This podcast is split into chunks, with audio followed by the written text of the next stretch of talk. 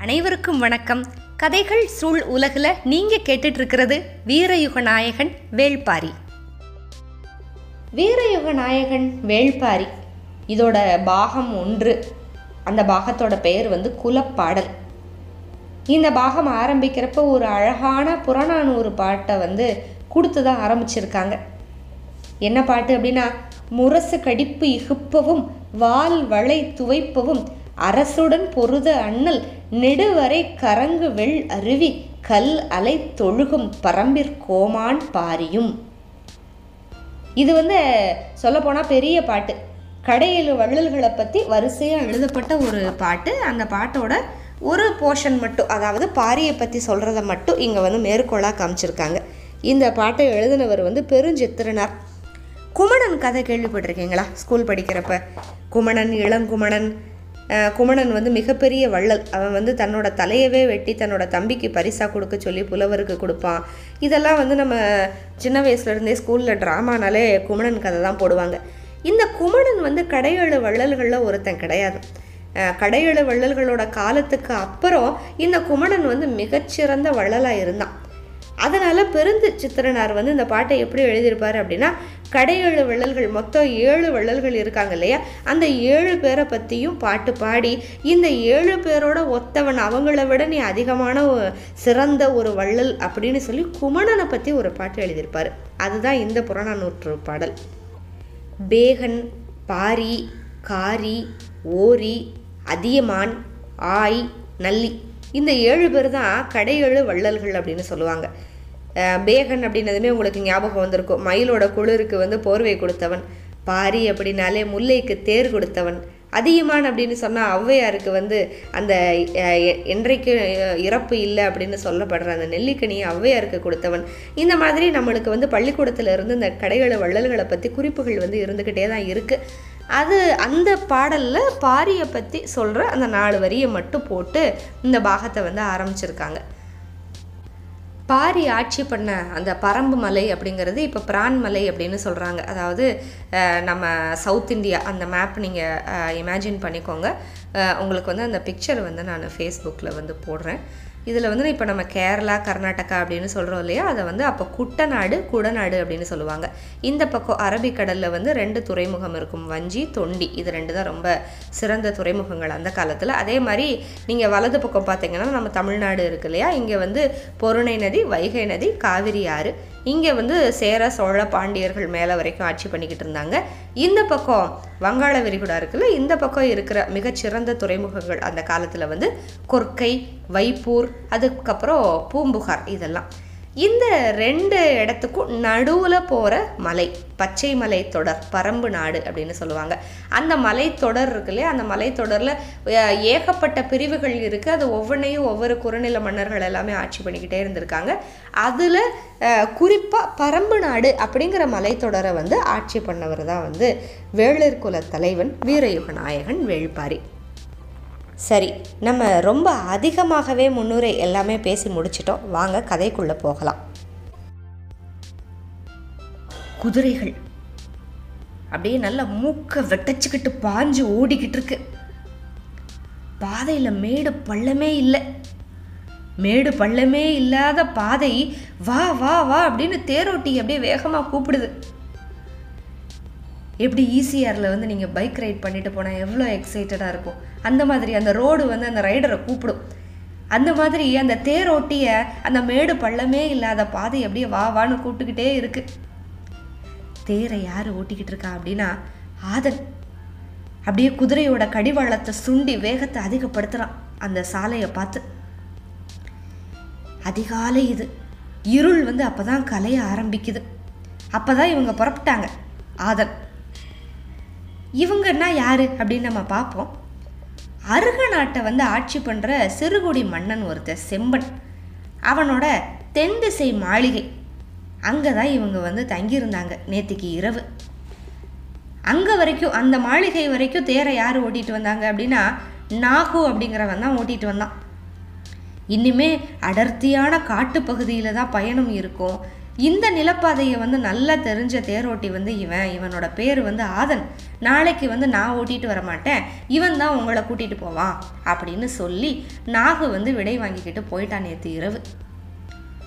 புறப்படுறப்ப அந்த நாகு சொல்லிட்டு கிளம்புறப்ப ஆதன் கேட்டான் யார் இவர்?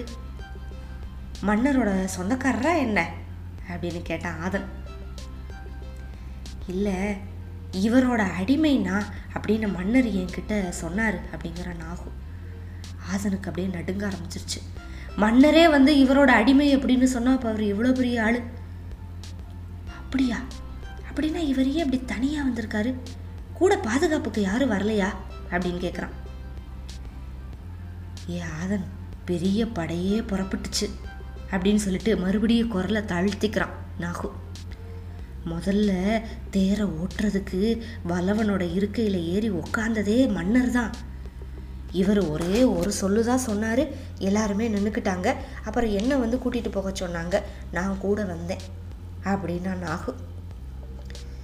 ஆச்சரியமாக கேட்டுக்கிட்டே இருந்த ஆதன் வந்து நாக நாகு வந்து விட்டுட்டு கிளம்புறப்ப மறுபடியும் கேட்டான். சரி மன்னர்களவே ஆட்சி பண்ணுற இந்த தெய்வத்துக்கு பேர் என்ன இருக்குது அப்படின்னு கேட்குறான் நம்மளும் இவங்க இவங்க அப்படின்னு பார்த்துக்கிட்டு இருக்கோம். ஒரே ஒரு ஆள் தான். ஆதன் ஓட்டிட்டு போகிறான் பின்னால் அவர் உட்காந்துருக்காரு அவங்க தான் இப்போ போய்கிட்டு இருக்காங்க. பெரும் புலவர் கபிலர். இந்த பேரை கேட்டதுமே ஆதன் வந்து இரவு முழுக்க தூங்கவே இல்லை. நிறைய கேள்விப்பட்டிருந்திருப்பான்ல முன்னாடியே. பதட்டத்திலேயே இருந்தான். பொழுது விடுந்துச்சு தூங்கலை அப்படிங்கிறத காட்டிக்காம உற்சாகமாக குதிரையை பூட்டி தேர தயார் பண்ணிட்டான். மாளிகையிலிருந்து அப்படியே கபிலர் வெளியே வராரு.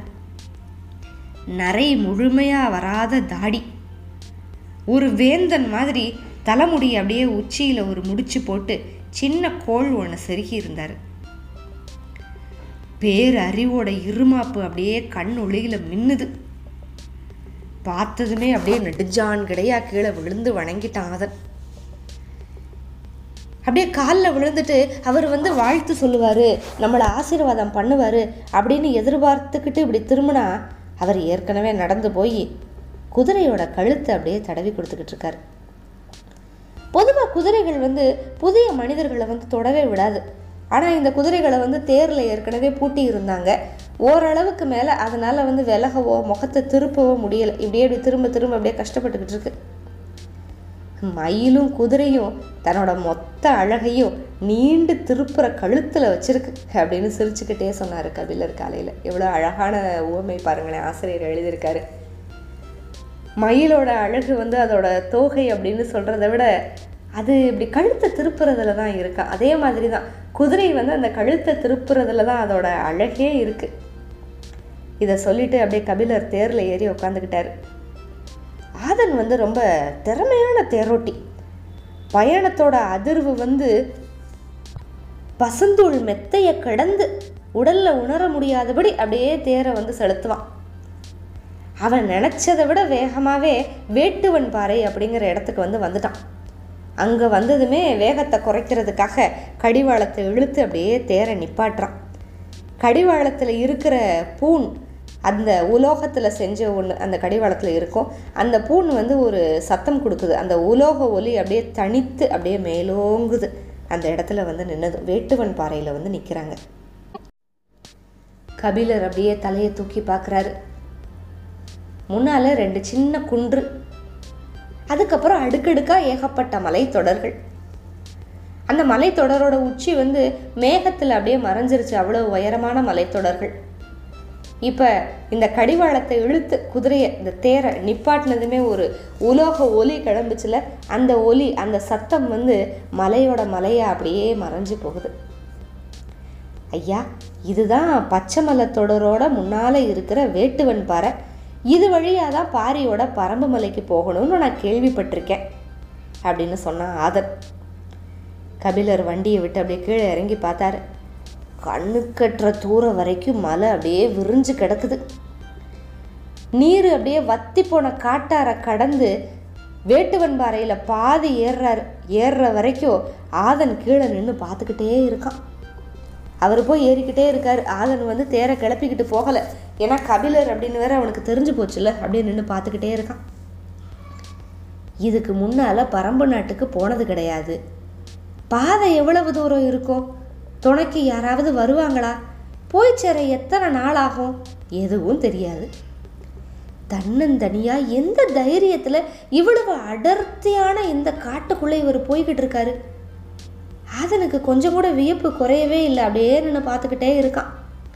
அப்புறம் அவர் அவர் போயிட்டாரு. இவன் இங்கேயே நின்றுக்கிட்டு இருந்ததில் என்ன பயன் இருக்கு? வேற வழியே இல்லாமல் ஆதன் அந்த இடத்த விட்டு அப்படியே கிளம்பிட்டான். இப்போ ஆதன் கிளம்பி போயிட்டான். நம்ம வந்து அப்படியே கபிலருடைய போக ஆரம்பிக்கலாமா? உச்சி வெயில். காலையிலே வந்து விட்டுட்டான்ல அதிகாலையிலேயேவோ? அதிகாலையில் இருள் கவிகிறதுக்கு முன்னாலேயே அவங்க கிளம்பிட்டாங்க. இங்கே வந்து வேட்டுவன் பாறையில் ரொம்ப சீக்கிரமாகவே கொண்டு வந்து விட்டான். இப்போ வந்து உச்சி வெயில் வந்துருச்சு. உச்சி வெயிலில் கூட அங்கே ஈரக்காற்று வீசுதான். அவ்வளவு அழகான மலை. ஒரு குன்றோட சரிவில் போய்கிட்டு இருந்த பாதை அப்படியே கொஞ்சம் சரிஞ்சு போய் கொஞ்சம் வளைஞ்சு அப்படியே மேல் நோக்கி ஏறுது. பாறையிலிருந்து அப்படியே சரிஞ்சு கிடக்கிற வேர்கள் வந்து நல்லா கையை பிடிச்சி ஏறுறதுக்கு வாகா இருக்குது கபிலர் அப்படியே வேற இறுக்கி பிடிச்சு விசை கொடுத்து அப்படியே மேலே ஏறுறப்ப தான் அவருக்கு ஒன்று புரியுது. தனக்கு வயசாயிருச்சு அப்படின்னு.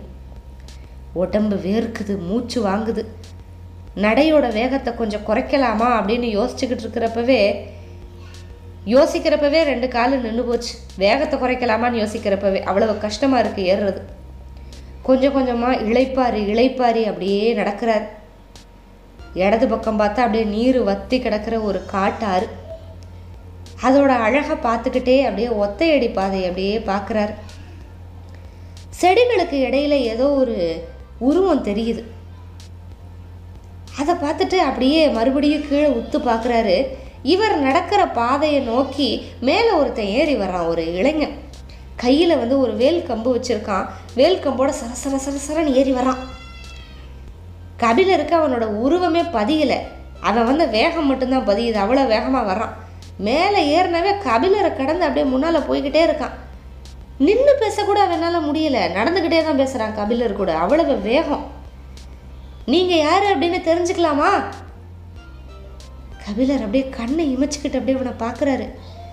என்னடா இவ்வளோ வேகமாக ஏறி போகிறான் பதில் சொல்கிறது கூட அப்படியே மறைஞ்சு அதுக்குள்ளே மறைஞ்சு ஓடி போயிட போகிறான் நம்ம யார்கிட்ட பேசுறது அப்படின்னு அப்படியே பார்த்துக்கிட்டே இருக்காரு. அப்புறம் கொஞ்சம் சத்தத்தை கூட்டி ஏன்னா அவன் வேகமாக போய்கிட்டே இருக்கான்ல. கபிலர் அப்படின்னாரு. நான் பேரை கேட்கல யாருன்னு கேட்டேன் அப்படின்னு அவன் எதிர்காத்து அடிக்குது.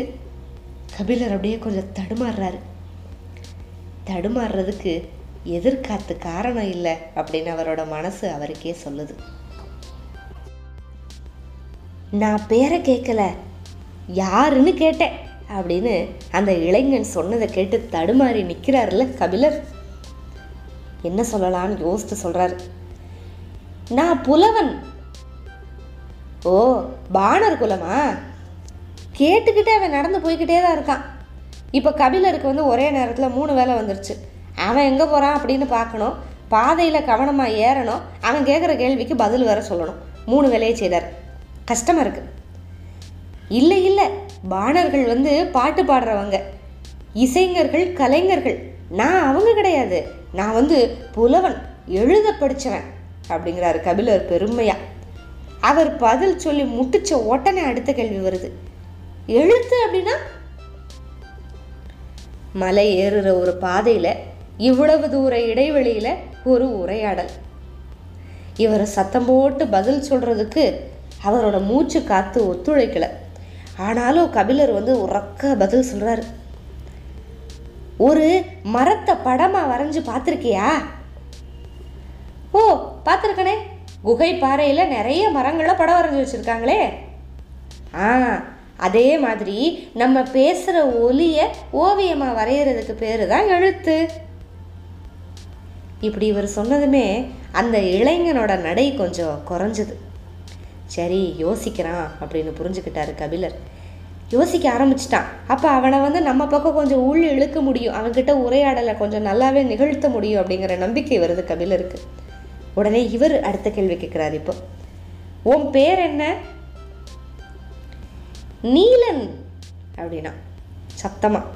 சரி இங்கே வா. நான் உனக்கு வரைஞ்சு காட்டுறேன் அப்படின்னாரு. கீழே கிடந்த ஒரு காஞ்ச குச்சியை எடுத்தார். அவன் சட்டுன்னு பக்கத்தில் வந்துட்டான். அவன் தான் அப்படியே வேகமாக போகிறான் வேகமாக வர்றால உடனே வந்துட்டான். அதை கவனிச்சுக்கிட்டே குச்சியால் கீறி மண்ணில் வந்து நீலனோட பெயரை எழுதுறாரு நீலன் அப்படின்னு. அதை பார்த்ததுமே நம்ம நீலனோட உதட்டு ஓரத்தில் ஒரு சிரிப்பு. அதை அப்படியே பார்த்துட்டு எந்திரிச்சு நடக்க ஆரம்பிச்சவன் என்ன தெரியுமா சொன்னால் என்னைய பார்த்தா என்ன யானையோட சாணத்தில் செரிக்காமல் கிடக்கிற ஈக்கி மாதிரியா இருக்குது அப்படின்ட்டு போயிட்டான் யானையோட சாணத்தில் செரிக்காமல் கிடக்கிற ஈக்கி மாதிரி இருக்காத நீலன் அப்படிங்கிற எழுத்துக்கள். இப்போ எதிர்காத்து மறுபடியும் அடித்து கபிலர் அப்படியே தள்ளாட வைக்குது. எதிர்காத்து அப்படிங்கிறது நீலனோட வார்த்தைகள். நீலன் இப்போ மறுபடியும் வேகமாக போய்கிட்டே இருக்கான் இந்த பதிலை கேட்டதுக்கப்புறம் இப்போ நீலனை ரசிக்க ஆரம்பிச்சிட்டாரு கபிலர் நம்மளை மாதிரியே. அவனோட வேகம் நல்லா இறுகி திரண்ட உடம்பு வீரனுக்கே உரிய மிடுக்கு சின்ன கண்கள் உள்ளத்தில் இருந்து உருவாகிற கேள்விகள். அப்பா அவன் கையில் இருக்கிறப்பவே இந்த வேல் இவ்வளவு வேகமாக போகுதே இவன் எரிஞ்சா எவ்வளவு வேகமாக போகும் அப்படின்னு யோசிச்சுக்கிட்டாரு கபிலர். சரி இந்த இடைவெளியில் நம்மளே கேள்வி கேட்க ஆரம்பிச்சிடலாம் அப்படின்னு சொல்லிட்டு உனக்கு கல்யாணம் ஆயிடுச்சா இல்லை இல்லை. சீக்கிரம் நடக்கும் அப்படின்னா நீலன். அப்புறம் கொஞ்சம் இடைவெளி விட்டு சொன்னா என்னவளை பார்த்துட்டு தான் நான் வர்றேன் அப்படின்னா. எங்கே இருக்கா? அப்படின்னாரு கபிலர். அதோ அந்த மலையோட பின்புறம் அவளோட குடில் இருக்கு அப்படின்னா. அந்த மலைக்கு பின்புறமா? அவர் கேட்குற அந்த ஓசையோட நீளமே அவரோட உணர்வை சொல்லிருச்சு. ஏன்னா அந்த மலை அவ்வளோ பெரிய மலையாக இருக்குது அதுக்கு பின்புறம்னா தினமும் வந்து காதலியை பார்க்குறதுக்கு இவ்வளோ தூரம் அவன் போயிட்டு வரான். நாள்தோறும் நீ இவ்வளவு தூரம் போயிட்டு வருவியா? அப்படின்னு கேட்குறாரு ஒவ்வொரு நாளும் ரெண்டு தடவை போயிட்டு வருவேன். சில நாட்களில் ரெண்டு தடவை இந்த இடத்துக்கு வந்துட்டு போவேன் அப்படின்னு சொன்னான். இதை கேட்டதுமே கபிலருக்கு அவன் மேலே இருக்கிற ஒரு ஈர்ப்பு அதிகமாயிருச்சு. ஒரு ஊஞ்சல் மாதிரி ரெண்டு குன்றுகளுக்கு இடையில் அவன் தினமும் ஆடுறவன் அப்படின்னு மனசில் வந்து ஒரு சித்திரம் உருவாகிக்கிட்டு இருக்கு. அவர் வந்து கவிஞர் இல்லையா?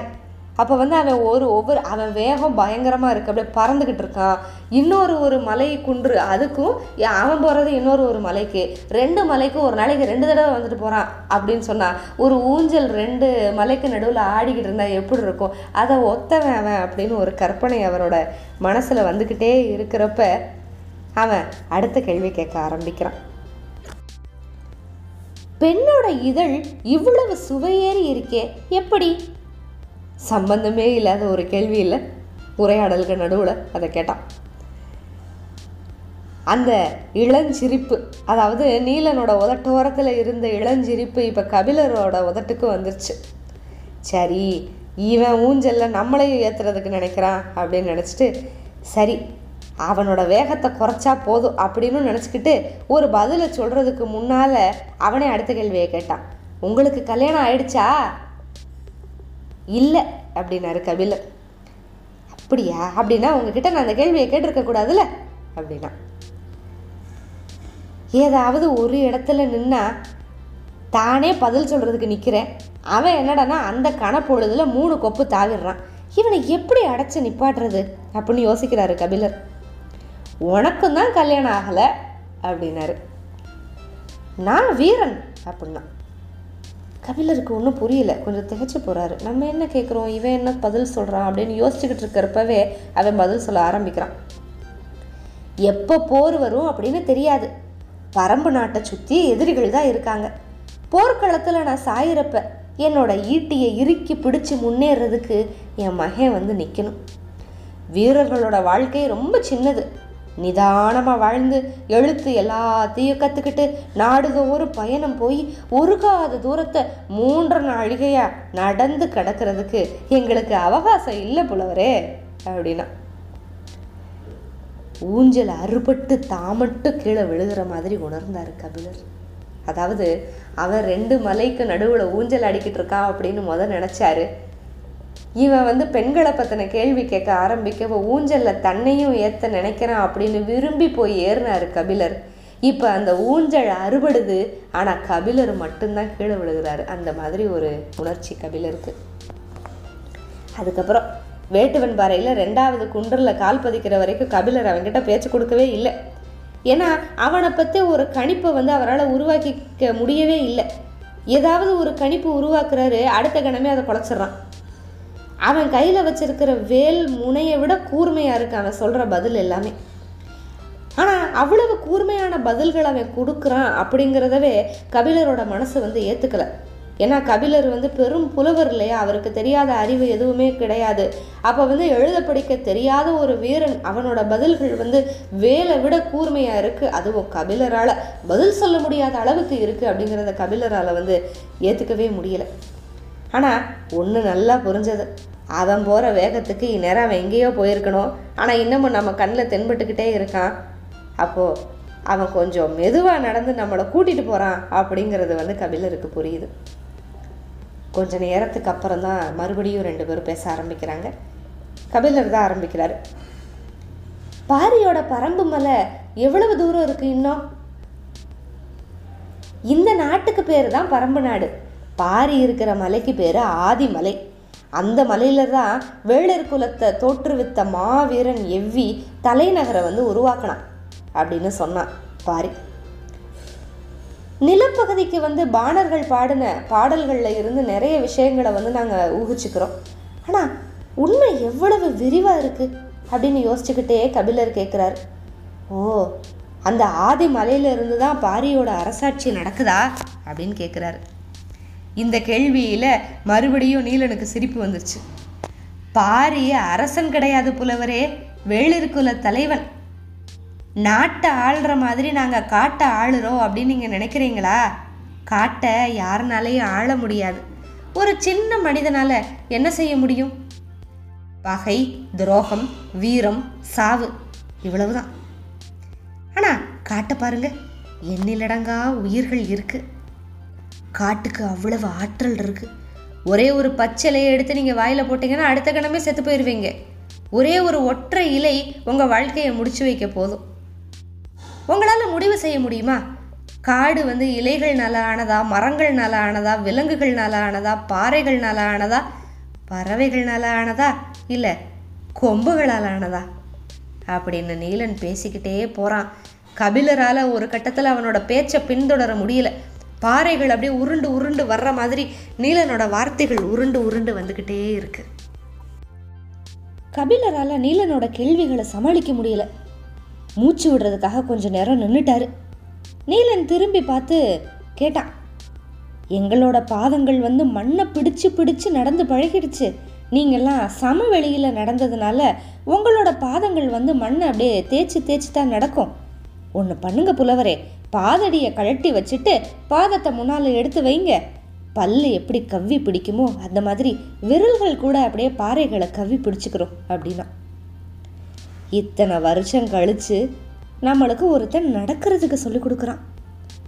சின்ன வயசில் இப்படித்தான் ஏமாற்றி ஏமாற்றி நம்மளுக்கு நட பழக்கினாங்களோ அப்படின்னு நினச்சிக்கிறாரு கபிலர் கபிலர். ஏகப்பட்ட மன்னர்கள் சின்ன ஊர் மன்னர்கள் முதுகுடி மன்னன் குறுநில மன்னன் ஏன் சேர சோழ பாண்டிய மூவேந்தர்கள் பயங்கரமாக படித்தவங்க எல்லாருமே வந்து எட்டி அப்படின்னு பட்டம் வாங்கின பெருங்குடி வணிகர்கள். இப்படி எத்தனையோ பேர் கூட பழகியிருக்காரு கபிலர் எத்தனையோ காலம். அந்த மொழி அறிவு அவருக்கு உள்ளேயே நிலையாக இருக்கிறது. ஆனால் எத்தனை பேர் கூட பழகினாலுமே எந்த கணமும் கபிலருக்கு வந்து தன்னோட அம்மாவோட நினப்பு வந்ததே கிடையாது. ஆனால் நீலன் கனப்பொழுதில் கபிலர் அவங்க அம்மா மடிக்கே கொண்டு போய் சேர்த்துட்டான். யார் இவன்? அப்படின்னு யோசிக்கிறாரு. கபிலருக்கு ஏதோ ஒரு உணர்ச்சி. அதில் அப்படியே பாதடி அதாவது தன்னோட செருப்பை கழட்டிட்டு அவனை நோக்கி நடக்கிறாரு. அவன் வந்து இப்போ குன்றோட உச்சிக்கு போய் இவருக்காக காத்துக்கிட்டு இருக்கான். இவர் கொஞ்சம் கொஞ்சமாக மூச்சு வாங்கிக்கிட்டே அப்படியே உச்சிக்கு போயிட்டார். போனால் முன்னால் அப்படியே பெரிய பெரிய மலை தொடர்கள் அடுக்குகள் தெரியுது. இப்போ தான் சொல்கிறான் நீலன். அங்கே பாருங்கள் மொத அடுக்குக்கு வந்து காரமலை அப்படிங்கிறது பேர். அது மேலே ஏறி நின்னாதான் மூணாவது அடுக்கு மலை தெரியும். அந்த மலை பேரை தான் வந்து ஆதிமலை அப்படின்னு சொன்னான். இப்போ உச்சிக்கு வந்தால் நல்லா காற்றடிக்குது இது வரைக்கும் இல்லாத வேகத்தில் அந்த காற்று கபிலரவே அப்படியே தள்ளுது. உடம்பு அப்படியே கொஞ்சம் திருப்பி காற்றோட வேகத்துக்கு ஈடு கொடுத்து நின்றுக்கிட்டு அப்படியே எதிர்த்து செய்ய பார்க்குறாரு நல்ல நீளமாக கிடைக்கிற மலைத்தொடர் அது வந்து கபிலரை அப்படியே ரெண்டு கையையும் விரிச்சு இங்கே வா வான்னு கூப்பிடுற மாதிரியே இருந்தது கபிலருக்கு. நீலன் வந்து இப்போ அப்படியே சரிவில் இறங்க ஆரம்பிச்சிட்டான். கீழேருந்து அந்த வேட்டுவன் பாறையிலேருந்து ஏற ஆரம்பித்தாங்கல்ல கீழேருந்து உச்சிக்கு போயிட்டு அந்த உச்சியோட சரிவில் இறங்குறாங்க. அடுத்த மலைத்தொடருக்கு வந்து போகணும். புலவரே இனிமேல் வேகமாக நடக்கணும். பொழுது சாயறதுக்கு கொஞ்ச நேரம் தான் இருக்குது சூரியனை பாருங்கள் அந்த மலையோட விளிம்பை வந்து அது கடந்துருச்சு அப்படின்னா நம்ம ஒரு பனை தூரத்தை கடக்கிறதுக்குள்ளே இருட்டாகி போயிடும் அதுக்கப்புறம் நீங்கள் நடக்கிறது ரொம்ப கஷ்டம். சீக்கிரம் வாங்க வாங்க. அப்படின்னு அப்படியே தாவி தாவி சரீரம். கபிலர் அப்படியே வேகமாக இறங்க ஆரம்பித்தார் நீலன் நடக்கக்கூட இல்லை தவி தவி போகிறான் அப்படின்னு பார்த்துக்கிட்டே சின்ன சின்ன புதரெல்லாம் விளக்கிட்டு அவர் வேகமாக போகிறதுக்கு முயற்சி பண்ணிக்கிட்டே இருக்காரு. ஏறுறப்ப நம்ம எவ்வளவு மெதுவாக ஏறினாலும் முன்னால் போகிறவங்கள வந்து நம்ம பார்த்துக்கிட்டே இருக்கலாம். ஏன்னா அவங்க மேலே ஏறிக்கிட்டு இருக்காங்க. அவங்க அவங்களோட உயரம் வந்து நம்மளை விட அதிகமாக இருக்கும்ல. ஆனால் கீழே இறங்குறவன் வந்து வேகமாக இறங்கிட்டான் நம்ம மெதுவாக இறங்கிக்கிட்டு இருக்கோம் அப்படின்னா முன்னால் போகிறவனை வந்து கண்டுபிடிக்க முடியாது. அங்கே ஒன்று இங்கே ஒன்றுமா நீலனோட உருவம் மறைஞ்சு மறைஞ்சு போகுது. சரி பேச்சு கொடுத்துக்கிட்டே போனால் தான் அவன் எங்கே இருக்கான் அப்படின்னு நம்மளுக்கு தெரியும் அப்படின்னு சொல்லிட்டு நட கவனமாக நடந்துக்கிட்டே கபிலர் வந்து அடுத்த கேள்வியை கேட்குறாரு சரி காடுகள் வந்து கொம்புகளால் ஆனதா அப்படின்னு கேட்டியே எப்படி? அப்படிங்கிறாரு. என்ன கேட்டா நீலன் உங்களுக்கு ஞாபகம் இருக்கா? காடு வந்து எதனால் ஆனது? இலைகள்னாலையா மரங்கள்னாலையா விலங்குகளாலையா பாறைகளாலையா பறவைகளாலையா இல்லை கொம்புகளாலையா அப்படின்னு கேட்டான். அந்த கொம்புன்னு ஏன் கேட்குறான் அப்படின்னு கபிலருக்கு இவ்வளோ நேரம் நம்மளுக்கு எப்படி சந்தேகம் இருக்கோ அதே மாதிரி சந்தேகம் கபிலருக்கும் இருக்கும்ல அவர் வந்து கேட்டார். கொம்புகள் அப்படின்னா விலங்குகளோட கொம்புகள்னு நினச்சிட்டிங்களா? என்ன? நான் மரங்களோட கொம்புகளை சொன்னேன் அப்படின்னா நீலன். அப்பயும் கபிலருக்கு புரியல. கழுத்தை நீட்டி எட்டி பார்த்துக்கிட்டாரு. அவன் எங்கே இருக்கான்னே தெரியல சத்தமாக சொன்னார். ஓ மரங்களோட கொப்புகளை தான் கொம்புன்னு நீ சொல்கிறியா அப்படின்னாரு. இல்லை இல்லை. நாங்கெல்லாம் மரத்தோட வேர்களைத்தான் மரக்கொம்புகள் அப்படின்னு சொல்லுவோம். மரம் அப்படிங்கிறது மேல் நோக்கி வளர்றது இல்லை கீழ் நோக்கி வளர்றது. இறுக்கமாக இருக்கிற மண்ணையும் கரும் பாறையும் கூட மரம் வந்து தன்னோட கொம்புகள்னால அப்படியே பிளந்துக்கிட்டு உள்ளே போயிடுது மரத்தோட முழு ஆற்றலும் அதோட கொம்புகளில் தான் இருக்குது உடம்பை விட நீளமான கொம்புகள் மரங்களுக்கு அப்படின்னு சொன்னான் நீலன். நீலன் கொம்புகள் மரங்கள் இதை பற்றி சொன்னதுமே கபிலருக்கு என்ன தோணுச்சு தெரியுமா? நம்ம இத்தனை வருஷம் படித்தது எல்லாத்தையும் ஒருத்தன் எங்கள் தலைகீழாக புரட்டி போட்டுக்கிட்டு இருக்கான் அப்படின்னு தோணுச்சு. முன்னால் வச்ச வடை வலது கால் அப்படியே எடருது. சின்ன பாறையில் அப்படியே பாதம் நழுவி சரியுது. பக்கத்தில் இருந்த செடியை பிடிச்சி கீழே விழாமல் நின்றுக்கிட்டாரு கபிலர். இப்போ அவரோட கால் எடரவும் கல்லெல்லாம் உருளுதுல. அந்த சத்தம் கேட்டதுமே அப்படியே கீழே போய்கிட்டு இருந்த நீலன் வேகமாக மேலே ஏறி வந்துட்டான். பக்கத்தில் இருந்த ஒரு வேப்ப மரத்துக்கு மேலே அப்படியே கையை வச்சு சாஞ்சு நிற்கிறாரு கபிலர் வாங்க வாங்க கொஞ்ச நேரம். உட்காருங்க உட்காருங்க அப்படின்னு சொல்லி அவரோட பாதங்களை வந்து அப்படியே உள்ளங்கையால் பிடிச்சு அப்படியே தசைகளையெல்லாம் இழுத்து விட்டான். முகத்தை பார்த்துக்கிட்டான். நடக்கலாமா அப்படின்னா? அவர் பார்வை என்னடானா கொஞ்சம் பொறுப்பா அப்படிங்கிற மாதிரி கெஞ்சுது. அப்படியே ஆசுவாசப்படுத்திக்கிறாரு. வேப்ப மரம்ல சுற்றி வேப்பம் பூக்கள் அப்படியே உதிர்ந்து கிடக்குது. அந்த வேப்பம் பூங்களை பூக்களை எடுத்து அப்படியே உள்ளங்கையில் வச்சு அப்படியே உத்து பார்க்குறாரு. அவரோட மூச்சு காற்றுல அப்படியே பூக்களெல்லாம் அசையுது. அதாவது அவரால் முடியல அவ்வளோ மூச்சு வருது. சரி கொஞ்சம் நேரம் இவன் கூட பேச்சு கொடுத்தோம் அப்படின்னா உக்காந்துருக்கிற நேரத்தை கொஞ்சம் கூட்டலாம் அப்படின்னு ஒரு ஆசையில் இந்த வேப்பம்பூ யாருக்கு உரியதுன்னு உனக்கு தெரியுமா? அப்படின்னு கேட்டார். உடனே சட்டுன்னு பதில் சொன்னான். சிற்றரம்புக்கு உரியது அப்படின்னா நீலன். கபிலருக்கு உடனே பதறி போச்சு. என்ன நம்ம ஒன்று சொன்னோம் இவன் ஒன்று சொல்கிறான் நம்ம என்ன நினச்சி இந்த கேள்வி கேட்குறோம் அப்படின்னு நினச்சிட்டு இல்லை இல்லை நான் அதை கேட்கல. வேப்பம்பூ மாலையை வந்து யார் போட்டுக்கிருவாங்க அப்படின்னு உனக்கு தெரியுமா? அப்படின்னு கேட்டுட்டு சரி நம்ம ஒன்று கேட்க. இதுக்கு ஏதாவது எக்கு தப்பா அந்த நீலன் பதில் சொல்லிட போகிறான் அப்படின்னு பயந்து போயிட்டு அவரே பதட்டத்தில் பதிலையும் சொல்லிட்டாரு. பாண்டிய மன்னனுக்கு உரியது அப்படின்னாரு. சரி சரி. வாங்க அப்படியே நடக்க ஆரம்பிங்க. நான் பக்கத்திலேயே இருந்து கூட்டிகிட்டு போகிறேன் அப்படியே நடக்க ஆரம்பிச்சிட்டான் நீலன். கபிலருக்கு வேறு வழியில் கூட நடந்து போக ஆரம்பிச்சிட்டாரு. எட்டு வைக்கிறப்ப அப்படியே கால் நரம்பு சுன்ற மாதிரி இருக்குது இப்போ சூரியனோட அடி விளிம்பு காரமலையோட தலையை தொட்டுருச்சு. இப்போ கூட நடந்துக்கிட்டே கொஞ்சம் முன்னால் நடந்துக்கிட்டே இருந்த நீலன் வந்து கபிலர்கிட்ட கேட்குறான் வயல் நண்டை நீங்கள் பார்த்துருக்கீங்களா அப்படின்னா. என்ன இவன் சம்மந்தம் இல்லாமல் கேட்குறான் அப்படின்னு நினச்சிக்கிட்டே பார்த்துருக்கேன் அப்படின்னாரு. வயல் நண்டோட கண்கள் வந்து வேப்பம்பூ மாதிரி தான் இருக்கும். உங்கள் பாண்டியன் வயல் நண்டை மாலையாக போட்டுக்கிருவானா? அப்படின்னு கேட்டு ஒரு நமிட்டு சிரிப்போட நாலு எட்டு முன்னால் தாவி போனான் நீலன். இப்போ கபிலருக்கு எப்படி இருந்திருக்கும் அப்படின்னு பாருங்க. பாண்டியன் மிகப்பெரிய வேந்தன் அந்த காலத்தில். அந்த வேந்தனை ஒரு சாதாரண வீரன் இப்படி தாழ்த்தி பேசிட்டான். இதை நம்ம கேட்டுக்கிட்டு சும்மா இருக்கிறது அறம் இல்லை. அப்படின்னு அவருக்கு ஒரு பக்கம் தோணுது. ஆனால் இன்னொரு பக்கம் கபிலருக்கு உள்ளே இருந்த கவிஞனும் முழிச்சுக்கிட்டான். சே எவ்வளோ அழகான ஒரு உவமை இது. ஒரு கண நேரத்தில் எப்படி ஒரு பொருத்தமான ஒரு ஒப்பீடு பண்ணிட்டான்? சரி நீலன் தான் காதலிக்கிறான்ல. காதலுக்குள்ள சூழ் கொண்டு நடக்கிற ஒருத்தனுக்கு உவமைகள் வராதா என்ன? அப்படின்னு ஒரு பக்கம் கவிஞர் கபிலருக்கு எண்ணங்கள் ஓடிக்கிட்டே இருக்கு. வயல் நண்டோட கண்கள் என்ன அப்படிதான் இருக்குமா?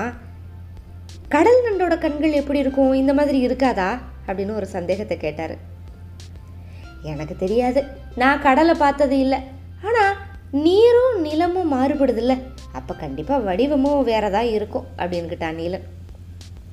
அவள் கடலை பார்த்ததே இல்லை அப்படின்னு சொன்னதுமே கபிலர் வந்து ஆச்சரியமாக பார்த்துட்டு சொல்கிறாரு மனுஷனாக பிறந்த ஒவ்வொருத்தனும் கடலை பார்க்கணும் அப்படின்னாரு. ஏன்? அப்படின்னா நீலன். ஏன்னா அவனுக்கு வந்து அவன் பார்த்ததில்லை அப்படிங்கிறத தவிர பார்க்கணும் அப்படிங்கிற ஆசையெல்லாம் இல்லை. ஏன்னா கடல் அவ்வளவு விரிந்து பறந்து இருக்கும் அளவற்று இருக்கும் அப்படிங்கிறாரு. இப்போ முன்னால் இவ்வளோ நேரம் நடந்து போய்க்கிட்டே பேசிக்கிட்டே தான் இருக்கான் நீலன். போய்கிட்டே இருந்தவன் அப்படியே சட்டுன்னு திரும்பி கபிலரை நேருக்கு நேர பார்த்தான். ஒரு கேள்வி கேட்டான். எங்கள் பாரியோட கருணையை விடவா? கபிலர் அப்படியே மனசுக்குள்ள சுருங்கி போயிட்டார். கடல் விரிந்து பறந்து அளவற்றது அப்படின்னு சொல்ல சட்டுன்னு ஒரே வார்த்தையில எங்க பாரியோட கருணையை விடவா? அப்படின்னு கேட்டான் நீலன். அப்ப பாரி எப்பேற்பட்ட ஆளு?